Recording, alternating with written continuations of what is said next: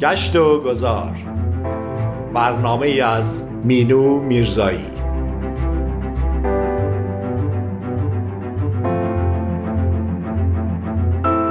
گاه گاهی سفری باید کرد یا مسیر دیگری باید رفت و کسی را باید دید گاهی شاید. یک کسی یا چیزی رویدادی عکسی. ذهن می‌برد تو را در راهش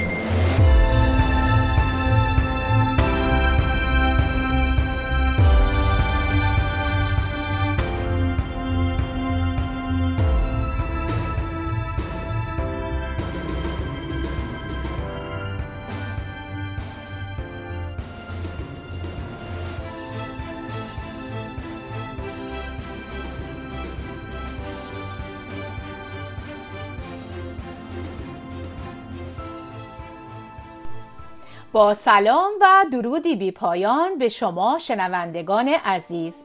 مینو میرزایی هستم از نیوجرزی در برنامه گشت و گذار از رادیو بامداد. بار دیگه خدمت شما عزیزان هستم با ششمین سفرمون به کشور زیبا و پرتاریخ ایتالیا. در این سفر برای دومین بار به شهر رمانتیک و دوست داشتنی ونیز خواهیم رفت و از زیبایی های بی نظیر اونجا بهره من میشیم. از شما عزیزان دعوت می‌کنم که در این سفر زیبا و خاطر انگیز همراه من باشید. ونیز یکی از رومانتیک ترین، عجیب ترین و در عین حال زیباترین شهرهای جهان به حساب میاد. که خیابونهای اون کانالهای آبن و به خاطر سبک و ساختار خاص این شهر یکی از شهرهای پرگردشگر جهان هم شناخته میشه که سالیانه میلیونها گردشگر به بازدید از این شهر میان. ونیز به شکل جزیره های کوچکه که این جزیره ها به وسیله کانال هایی از هم جدا میشن و تردد در این شهر به وسیله قایق ها انجام میشه. این شهر یک مکان عالی و زیباست که گردشگران در اون می‌تونن از مناظر مختلف لذت ببرند و چند روز رویایی در اونجا داشته باشند. آب و هوای ونیز نیمه مرتوب و گرمسیریه. زمستونها سردند و تابستونها بسیار گرم و مرتوب. بهترین زمان سفر به ونیز بهار و پاییزه. دمای هوا که پایین میره گاهی آب بالا میاد و سطح خیابونها رو فرا می‌گیره. فصل پاییز این شهر جادویی رو تبدیل به مقصدی فوقالعاده می‌کنه.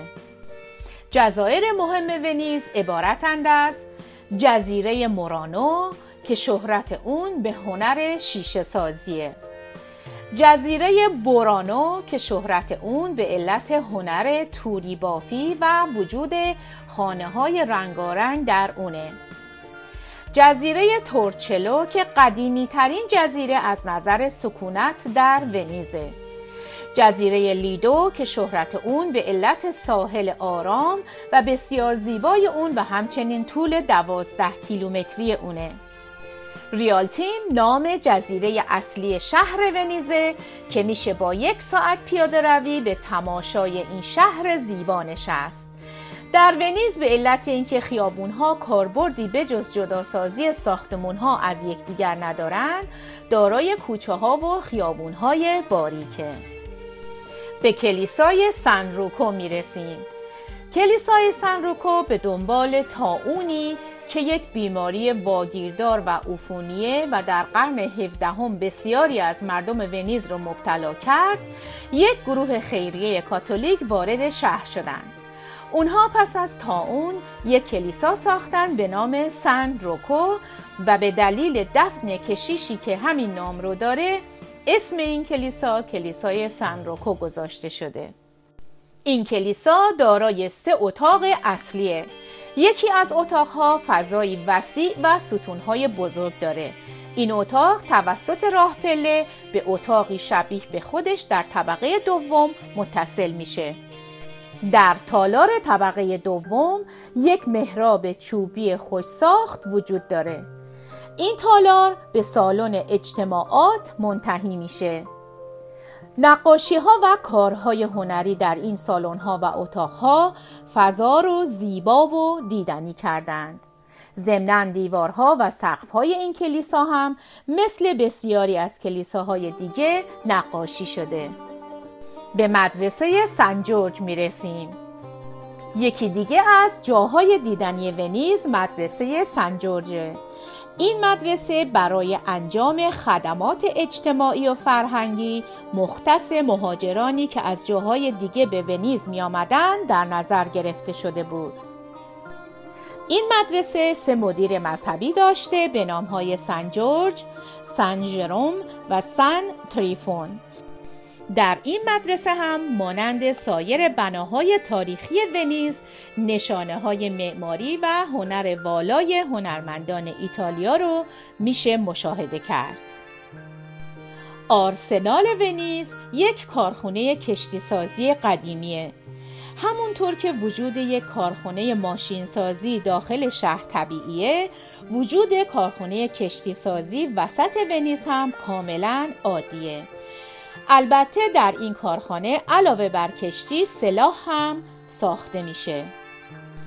این کارخونه از سال 1104 میلادی کارش رو شروع کرد و تا سال 1797 به تولید خودش ادامه داد. اما امروز دیگه سلاحی در این کارخونه ساخته نمیشه و به یکی از اماکن دیدنی ونیز تبدیل شده. برج ساعت ونیز در میدان سن مارکو واقع شده. از این رو هم به نام برج ساعت سن مارکو و هم به نام برج ساعت موروس شناخته میشه. این برج ساعت بیشتر از همه برای بازرگانانی که از راه آب به ونیز می آمدن مفید بود. زمانی که این برج رو از روی دریا می دیدن می فهمیدن که در حال نزدیک شدن به ونیزن. این برج در منطقه تاریخی، سیاسی و مذهبی و تجاری شهر ساخته شده. اعداد ساعت این برج اعداد یونانی هن. نمادهای برج ها به رنگ طلایی دور تا دور دایره این ساعت به کار گذاشته شدن. بازدید کنندگان می‌تونن از برج ساعت بالا برند و در بالاترین طبقه ماشین هایی رو که ساعت رو به حرکت در میاره ببینن. جزیره برانو یکی دیگه از جزایر نزدیک به ونیزه که به داشتن ساختمونهایی با رنگهای شاد مشهوره. با این اوصاف قدم زدن در کوچه های این جزیره باعث شادیه و سیستم خاصی برای رنگ آمیزی این خونه ها وجود داره. بر این اساس مالک خونه باید درخواست رنگ کردن خونه رو به دولت بفرسته. دولت در پاسخ وسایل لازم برای رنگ آمیزی و لیست رنگ های مجاز خونه رو به اونها تحویل میده. گردشگران همونطور که از ترکیب رنگ های زیبا لذت می‌برند احتمالاً به فکر خوراکی های لذیذ هم میافتند. این جزیره دارای کافه ها، رستوران ها، شیرنی فروشی های با خوراکی های خوشمزه از گردشگران استقبال می‌کنه. به کاخ سانتا سوفیا می رسیم. خانه طلایی یا کاخ سانتا سوفیا از دیگر های زیبا و قدیمی مشرف به کانال بزرگ ونیزه این کاخ که در سال 1413 عملیات ساخت اون به پایان رسید یکی از قدیمی ترین کاخهای شهره از اونجایی که بیشتر جزئیات و تزئینات طلایی روی نمای خارجی در این کاخ وجود داشته با نام کاخ طلایی معروف شده. این ساختمون طی سالها بارها دستخوش تغییرات قرار گرفته. در نهایت این کاخ توسط جورجیو فرانچتی خریداری شد. فرانچتی به عنوان آخرین مالک بیشترین بازسازی را در کاخ سانتا سوفیا یا خانه طلایی انجام داد. ونیز به فرهنگ غنی خود شناخته میشه. گردشگران با رفتن به ونیز به این کاخ زیبا خواهند رفت و تور کانال بزرگ هم برای گردشگران مهیاست و از این کاخ و سایر جاهای دیدنی ونیز دیدن خواهند کرد. کاخ دوکاله ونیز از دیدگاه معماری احتمالا مهمترین مکان در این شهر و محل زندگی حاکمان ونیز بوده. این کاخ در قرون 14 و 15 میلادی ساخته شده و البته در سالهای بعد عناصر دیگری به اونها اضافه شده. در این کاخ سه ناحیه مهم از لحاظ ساختاری وجود داره. قدیمی ترین بخش نزدیک به حوزه سن مارکو روبروی این میدانه. از حدود قرن هفتم میلادی دوک ها بر ونیز حکمرانی می کردن. اگرچه اونها تحت نظر امپراتوری بیزانس فعالیت می کردن، اما نسبتا مستقل بودند. از قرن ده تا یازده میلادی دفاتر عمومی، دادگاه ها، آپارتمان های مسکونی، زندان و هرچه مربوط به حکمرانان بود به این کاخ منتقل شد. قلعه قدیمی که محل امنی به حساب می آمد با تعدادی ساختمون و دیوار قوی احاطه می شد. در قرن هفدهم میلادی بود که زندان از بخش کاخ جدا شد. به موزه پگی گوگنهایم می رسیم. گردشگرانی که علاقمند به هنر مدرنن حتما به دیدن این موزه میرن. آثار هنری موجود در این موزه توسط پگی گوگنهایم جمع شده. آثار قرن بیستم امریکایی و اروپایی به فراوانی در این موزه در معرض نمایش قرار گرفته. ساختمان موزه در قرن هجدهم میلادی ساخته و در نزدیکی کانال بزرگ ونیز واقع شده. ونیز به غیر از کلیسای سن مارکو کلیساهای معروف و زیبای دیگر هم داره و کلیسای سن سالوادور از جمله اونهاست. این کلیسای کوچک در نزدیکی پل ریالتو واقع شده و دارای دو ورودیه. سن سالوادور در سال 1177 ساخته شده و حکایت جالب و عجیبی درباره این کلیسا وجود داره. در حکایت اومده که اسقف مگنوس تصویری از مسیح رو دیده که از اون خواسته در این مکان یک کلیسا بسازه. این کلیسا هم مانند سایر ساختمان ها و جاهای دیدنی ونیز مورد بازسازی قرار گرفته. برج زیبای کلیسا هم در قرن چهاردهم ساخته و در قرن نوزدهم بخش دیگه از اون تکمیل شده. از ویژگی های این امارت قدیمی ونیزی میشه به محراب مرمر اون و مجسمه زیبای مسیح اشاره کرد. سن سالوادور سه گنبد داره که نور طبیعی روز رو وارد محوطه کلیسا می‌کنه. دوستان عزیز توجه شما رو به یک موزیک زیبا جلب می کنم و در ادامه برنامه با شما هستم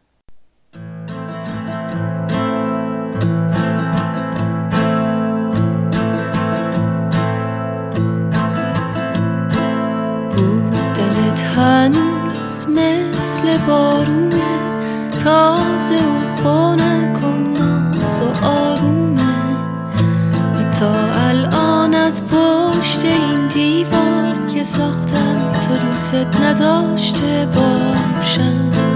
اتل و متل بهار بیرونه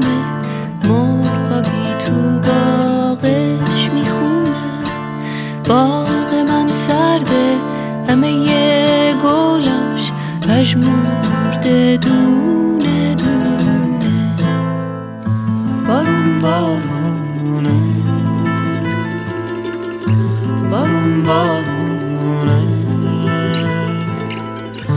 بارون بارونه. بارون بارونه. دلم تنگ پرتقال من.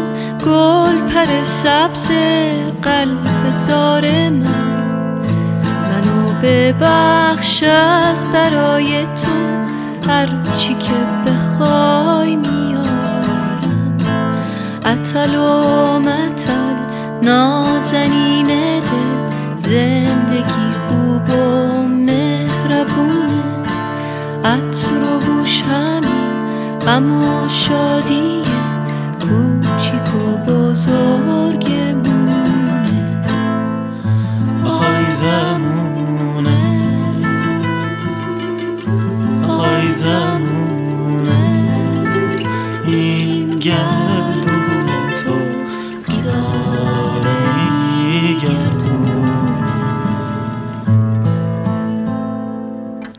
بودنت هنوز مثل بارونه قدیما پاک و از پشت این دیوار بیرحمی که بینمونه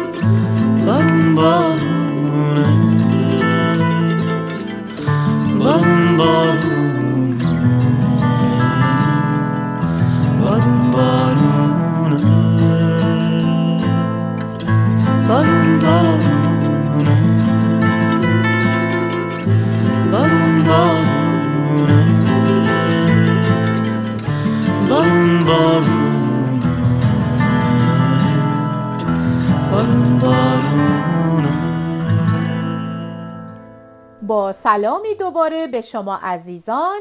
مینو میرزایی هستم در برنامه گشت و گذار. دنباله سفرمونو به کشور زیبای ایتالیا و شهر زیبای ونیز ادامه میدیم. جزیره تورچلو جزیره که در قرن هفتم کشف شد و حدود قرن دوازده به یک شهر تجاری غنی تبدیل شد. از میان کاخها، کلیساها، کارخانجات کشتی سازی و بنادر در این جزیره تنها دو کلیسا و مقداری خانه های مسکونی باقی مونده که کم و بیش در اطراف جزیره بزرگ دیده میشن. اهمیت تورچلو رو میشه از روی کلیسای جامعه اون دریافت که مربوط به سال 639 میلادی و به نام سانتا ماریا آسونتاست این بنا بهترین نمونه بازمانده از معماری ونیزه که بعدها بازسازی شد و دو محراب مخفی به اون اضافه شدند. بخش اعظم این ساختمون به قرن یازدهم برمیگرده. هنر موزاییکی که در داخل ساختمون به کار رفته بسیار جالب توجهه. قدیمی ترین این موزاییک ها در نمازخانه سمت راست محراب بالا قرار داره که در اون فرشتگانی از قرن یازدهم یک مدال و بره مقدس رو حمل می‌کنن. لیدو نوار ماسعی دوازده کیلومتریه که تالاب ونیز رو از دریای آتلانتیک جدا می‌کنه. لیدو اولین مجموعه ساحلی حقیقی در اروپاست که در روزهای اوج خودش در اوایل قرن بیستم به مکان رویایی و لوکس شنا برای خانواده سلطنتی و سلبریتی ها تبدیل شده بود. امروزه هتل های عظیمی که در منطقه لیدو حضور دارند هنوز میزبان مهمانان بوده و بخشی از سواحل زیبای ماسعی رو در اختیار دارند. سواحل عمومی هم در شمال جزیره و هم در نزدیکی کلیسای سن نیکولو قرار داره. لیدو رو میشه پیاده و یا سوار بر دوچرخه از نزدیک اسکله آغاز کرد. این جزیره پر از ویلاها و هتل‌های بسیار زیباست و در ماه سپتامبر لیدو به مکان جشنواره بین‌المللی فیلم تبدیل میشه. این جشنواره هر ساله در کاخ سینمای لیدو برگزار میشه. جشنواره فیلم ونیز دومین جشنواره فیلم از نظر قدمت و یکی از بزرگترین جشنواره های سینمایی جهان به شمار میاد. این جشنواره فیلم ونیز نخستین بار در سال 1932 میلادی برگزار شد و یکی از مهمترین رخدادهای سینمایی اروپا و جهان به شمار میاد. جایزه اصلی جشنواره ونیز شیر طلایی نام داره و همینطور جایزه‌ای به نام جایزه انسانیت وجود داره.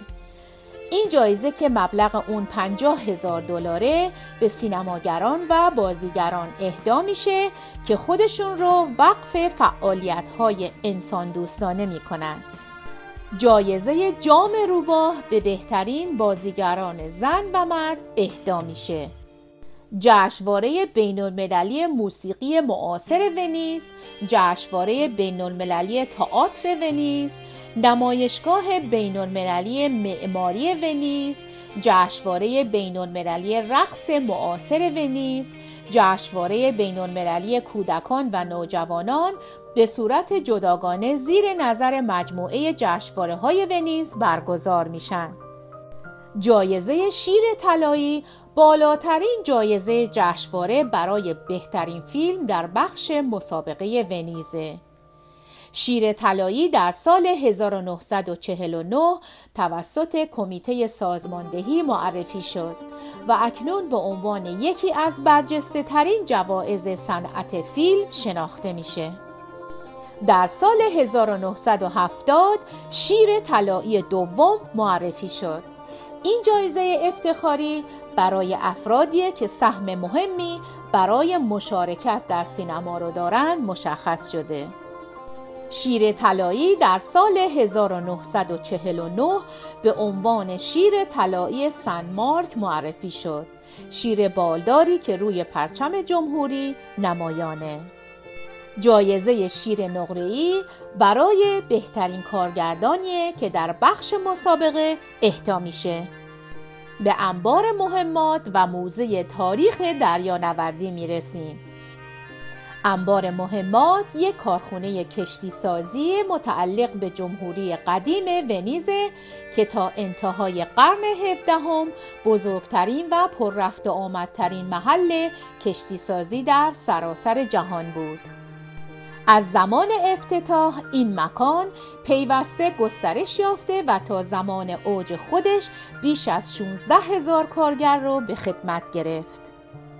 انبار مهمات به شدت تحت مراقبت بود تا اسرار و فنون اون فاش نشه. راه های دسترسی به این انبار تنها یک راه آبی و یک راه خشک بود. در ورودی زمینی اون یک تاق پیروزی به سبک رونسانس داره که توسط شیرهای سنگی که در قرن هفدهم از یونان به اینجا آورده شدند محافظت میشن. در مجاورت کشتی سازی موزه تاریخ دریانوردی قرار داره. با نمایش قنائمی که از نبردهای متعدد جمهوری در طی سالیان گرد آمده و همچنین کلکسیون های با ارزشی رو در خود جای داده که شامل نقاشی ها بر روی پل چوبیه. آثاری که به پاس نجات یافتن از دریاها ساخته شده.